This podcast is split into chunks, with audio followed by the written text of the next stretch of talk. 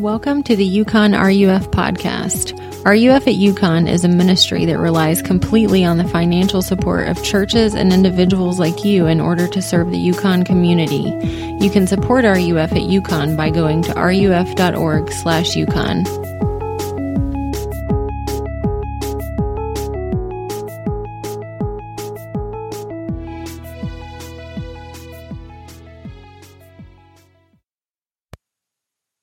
Tim, thanks for again for coming, guys. Uh, we'll just uh, not do a discussion time at the end of it. We'll just do a big group discussion if people want, or just hang out. But uh, since we're running a little late, uh, but anyway, this is the last uh, of the Apostles' Creed. We've worked through the entire Apostles' Creed this semester, and excited to come tonight to the end of it, where we say, "I believe." And the resurrection of the body and the life everlasting. And that's it. This is the hope. Like, uh, you know, we believe that there's going to come a day when uh, the dead will rise, and those that belong to Jesus uh, will rise to eternal life, and that sin and sadness and death will go away forever. And that's the hope. Uh, like, So much so that the Apostle Paul in First Corinthians writes that uh, if we have hope in this life only, we are of all people most to be pitied. Uh, you see what he's saying there? He's saying either we have this hope that the dead will rise, uh, that death isn't all there is to the story, or there's no hope at all. And let's be honest, if you look around, uh, there's not a lot of hope elsewhere, is there? Uh, we live in a unique time in the midst of a pandemic. Uh, many people in this world live in oppressive poverty.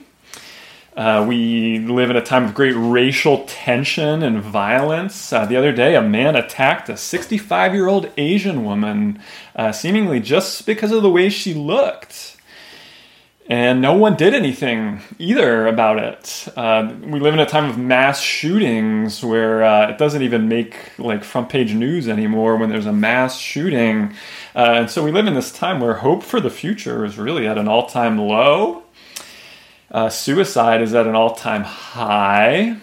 Uh, not to just mention the various trials we face in our own lives day to day that are extremely challenging. And thankfully... Um, We're not alone in this experience. Uh, things were pretty bad. We're going to look at a passage tonight uh, from the book of Revelation. And uh, John wrote the book of Revelation. And uh, things were pretty bad back then, too. Uh, the emperor of the Roman Empire at that time was Domitian. And he was responsible for one of the greatest persecutions of Christians uh, ever. Uh, Christians at this time were crucified by the thousands. Uh, they were thrown to the lions to be eaten. Uh, they were burned at the stake uh, because they would not worship the emperor. And, you know, it's kind of like, so the, that's the context. And it's almost like, you know, if only there could be a word from the future that tells us that our future is secure, that there's a good outcome for God's people. Uh, if only someone could come from there and reassure us.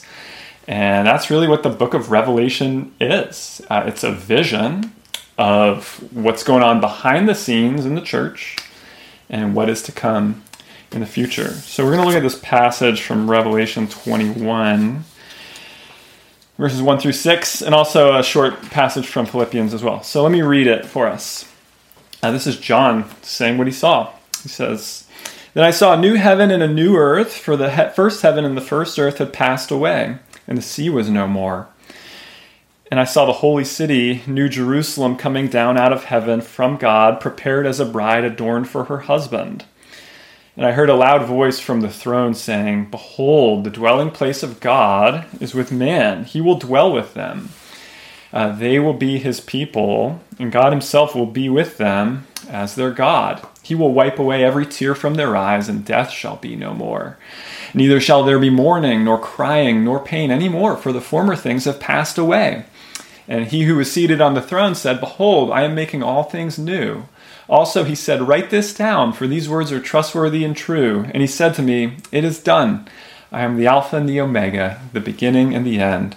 To the thirsty I will give from the spring of the water of life without payment.'" And uh, just a quick couple of verses from Philippians three, where Paul writes, uh, "But our citizenship is in heaven, and from it we await a Savior, the Lord Jesus Christ, who will transform our lowly body to be like his glorious body by the power that enables him even to subject all things to himself." Okay, so I want you to imagine uh, that I offer a, in, a job, a summer job to two UConn students. And the summer job is in a factory that I own. And I say uh, to these two students, the first one I say, you know, there's this job I have for you. It's in this factory. The work is really hard. Uh, it's like really meticulous work. Uh, it's hard on the hands. It's assembly. You know, we, we don't have a machine that can do this, so you're going to have to do it. Uh, it's really monotonous. It's just the same thing over and over again. It's really hard. And I want you to do this job. And if you do it for the whole summer, work long hours, uh, but if you do it for the whole summer, I'll pay you two thousand dollars. And then to the second student, I give the same, same spiel. I say, you know, it's this hard job. It's really tedious, monotonous, uh, but at the end of the summer, I'm going to pay you two million dollars. I want you to think about uh, that experience. Uh, what it would be like for these two students doing this job. And if you, if you can imagine it, they would be working together on this line, and all day, every day, there would be one student saying, you know, man, this is awful. I don't know if I can take this anymore. I don't know if I can make it through this day. While the other student, the two million student, would likely be kind of being like, you know, this is not too bad. You know, this is, and they're doing the exact same work. They're having the exact same experience, and the only difference uh, is that uh, what's going to happen at the end of the summer for them. Uh, for one person, what's going to happen is not so great, and what, for the other person, what's going to happen is amazing. Um, it's crucial for living the Christian life that we know where we're headed, uh, that we know what the end will be. Uh, where are we headed? We're headed... Uh, to where Jesus says, I'm making all things new. Like, that's what he says. He says, I'm making all things things new. And so as we think about this idea of the resurrection of the body and the life everlasting that we believe as Christians, I just want us to think of the new things. I want us to think of the new body. We're going to have a new body. We're going to have a new home and a new love. So those three things. First of all, a new body. Uh, the resurrection of the body is what we believe. Uh, Easter is coming up, which is great because this is where we celebrate it. And, you know, growing up, I didn't really understand why Easter was, like, I get that the Jesus' resurrection is a big deal. I got that. But, you know, why is it a big deal for me? And if you were here early in the, earlier in the semester, we actually talked about this. We talked about how the big deal with the resurrection of Jesus is that what it means is that those who belong to Jesus will also one day rise in the same way that he did uh, from the dead. Uh, that we will have renewed bodies just like his was after his resurrection, uh, which is a really big deal. Some of you have bodies that seem to be working relatively fine, and you might not feel your need for this that much, uh, but I know many of you have bodies that really need to be fixed and start working the way they're supposed to. And the good news is it's coming.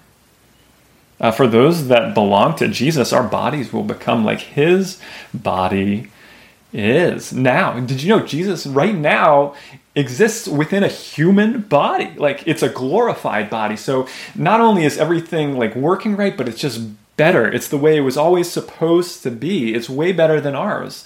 Uh, yet, it's still a body. Like, after he, he rises from the dead in those accounts, like, he still eats food. Uh, he still holds his loved ones with his actual body. Uh, he also seems to have some abilities that uh, our bodies currently don't have. You know, like, we have five senses now. Uh, maybe we'll have five hundred senses then. We're not sure. But... Uh, what we know is that uh, what God is about is the body rising, the bodily resurrection, because bodies matter to God.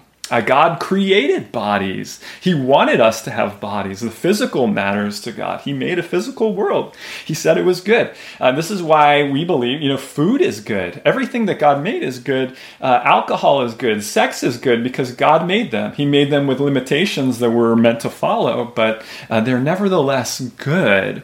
Uh, what you do with your body matters to God because He cares about the physical, uh, because your body is part of who you are. Uh, we live in a time where the notion is kind of like soul and body, and, you know, um, we kind of think of them as distinct from each other. And really, it's it was never supposed to be that way. Uh, who we are is like a soul-body nexus. That's what God created us uh, to be. And so what that means is that our future is not a disembodied existence, but a bodily existence, uh, which is why death is so bad. And why death is so awful and unnatural, because when we see our loved ones dead, uh, it's just such, such a far cry from what it was supposed to be. Uh, that was never uh, supposed to happen. Oh, a while back, a few of us were talking about the Lion King and Mufasa, explaining to Simba at the beginning of that movie how, you know, like, you know, it, like... we just, when we die, like, we become the grass and the antelope can eat us. So it's really not that bad, uh, which is horrendously wrong and untrue. Uh, dying is awful. Like, there's a reason you don't sing the circle of life at a funeral, because death is actually uh, sad. It's not the way it's supposed to be. Um, and the good news is that it's going away. We're going to have a new body, a body that's incorruptible. Uh, but we're also going to have a new home, uh, the life everlasting in a new home. And when you think about, you know, where, when most Christians even think about where we'll be for eternity, they typically think of heaven. Uh, when Christians die, they go to heaven, right? And that's true. When Christians die, they go to heaven. But that is far from what our eternity will be. Uh, because when Jesus comes again, as we believe he will, he's going to bring heaven to earth. Uh, I hope you noticed in that Revelation passage that it's a picture of a city coming down from heaven. It's a picture of a renewed earth uh, where everything is the way it's supposed to be.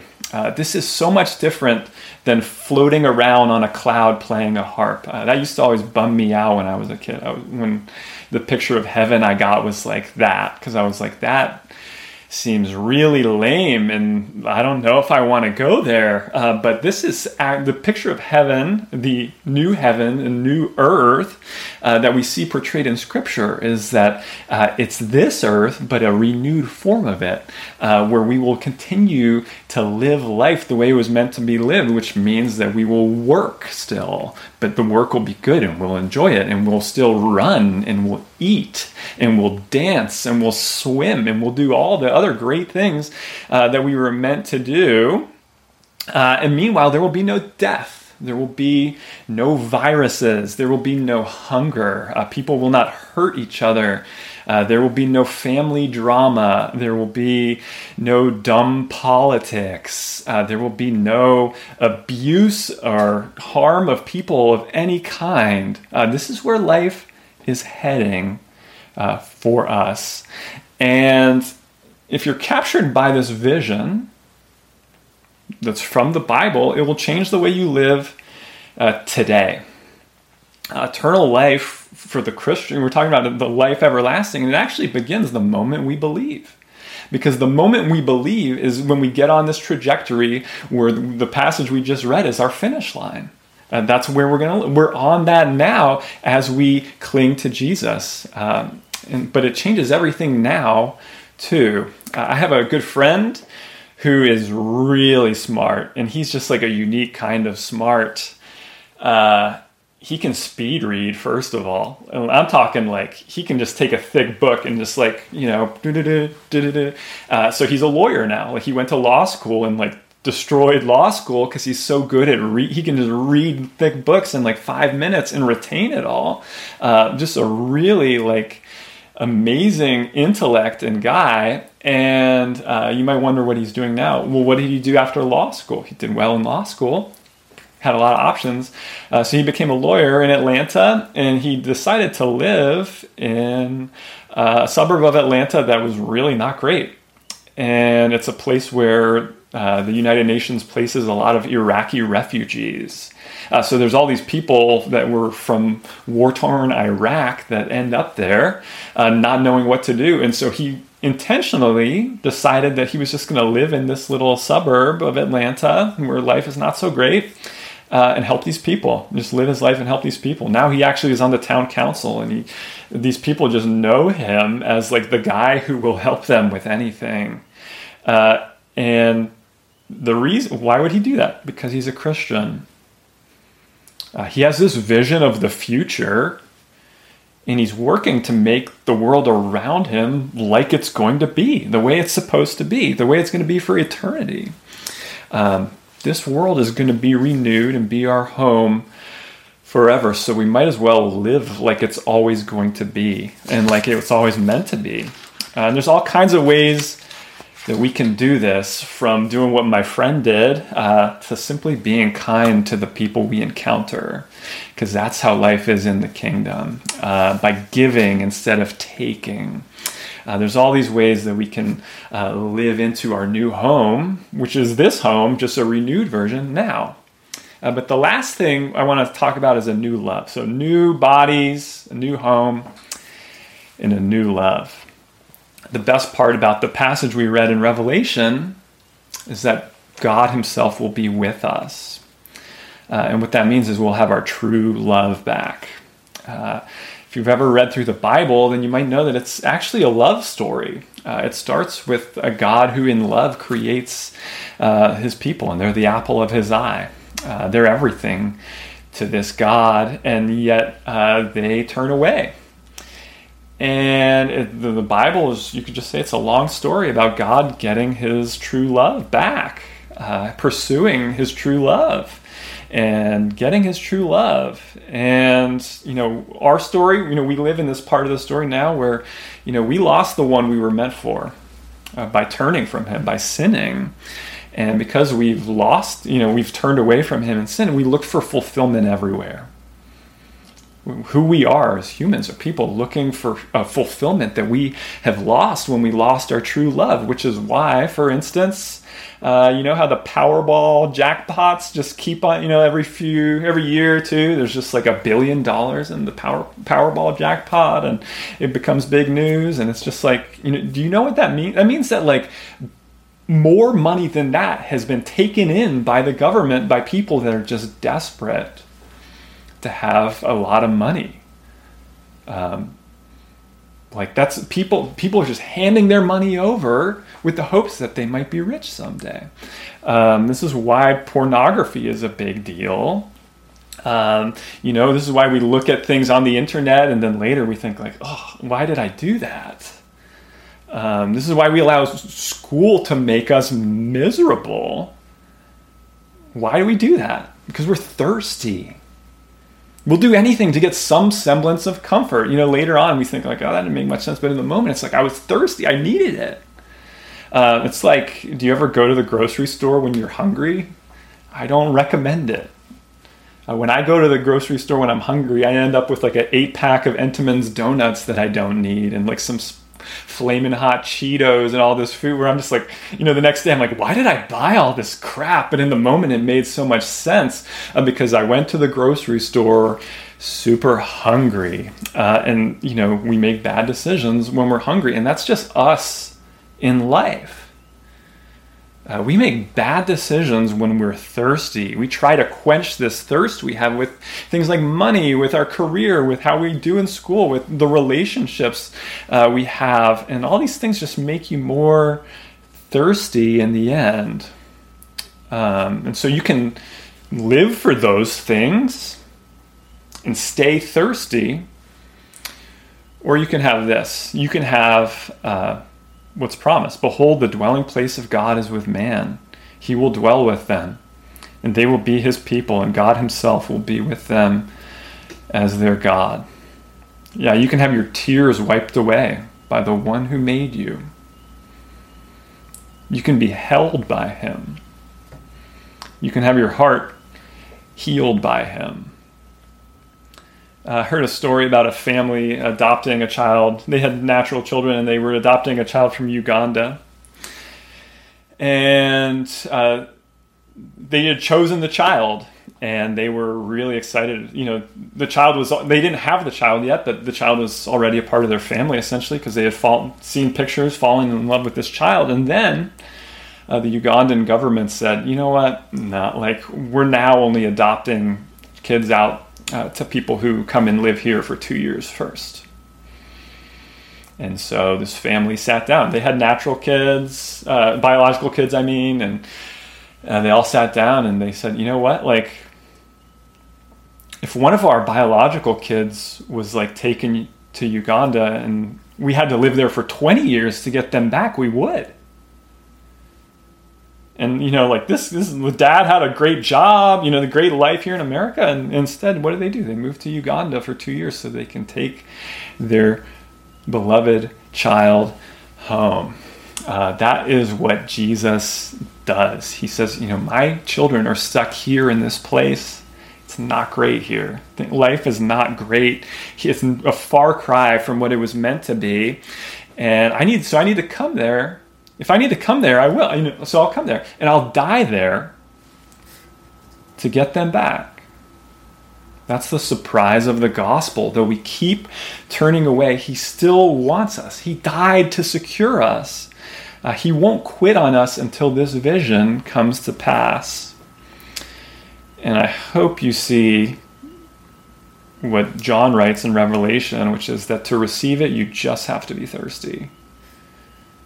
He says, no, pay- there's no payment. You couldn't give anything to get it. He won't accept a payment. You just have to be thirsty. You have to be not satisfied with this and run home to Jesus instead. And if you do, you'll have everlasting life. You actually will live forever. That will be your story.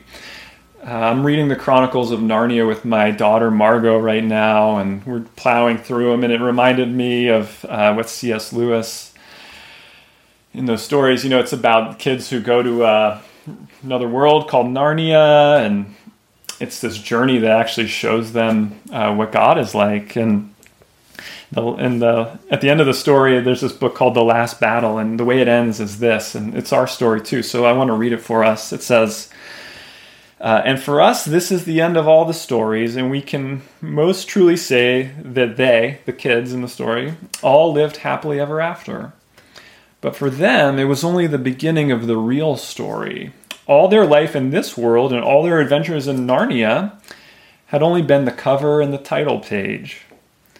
Now, at last, they were beginning chapter one of the great story, which no one on earth has read, which goes on forever, in which every chapter is better than the one before.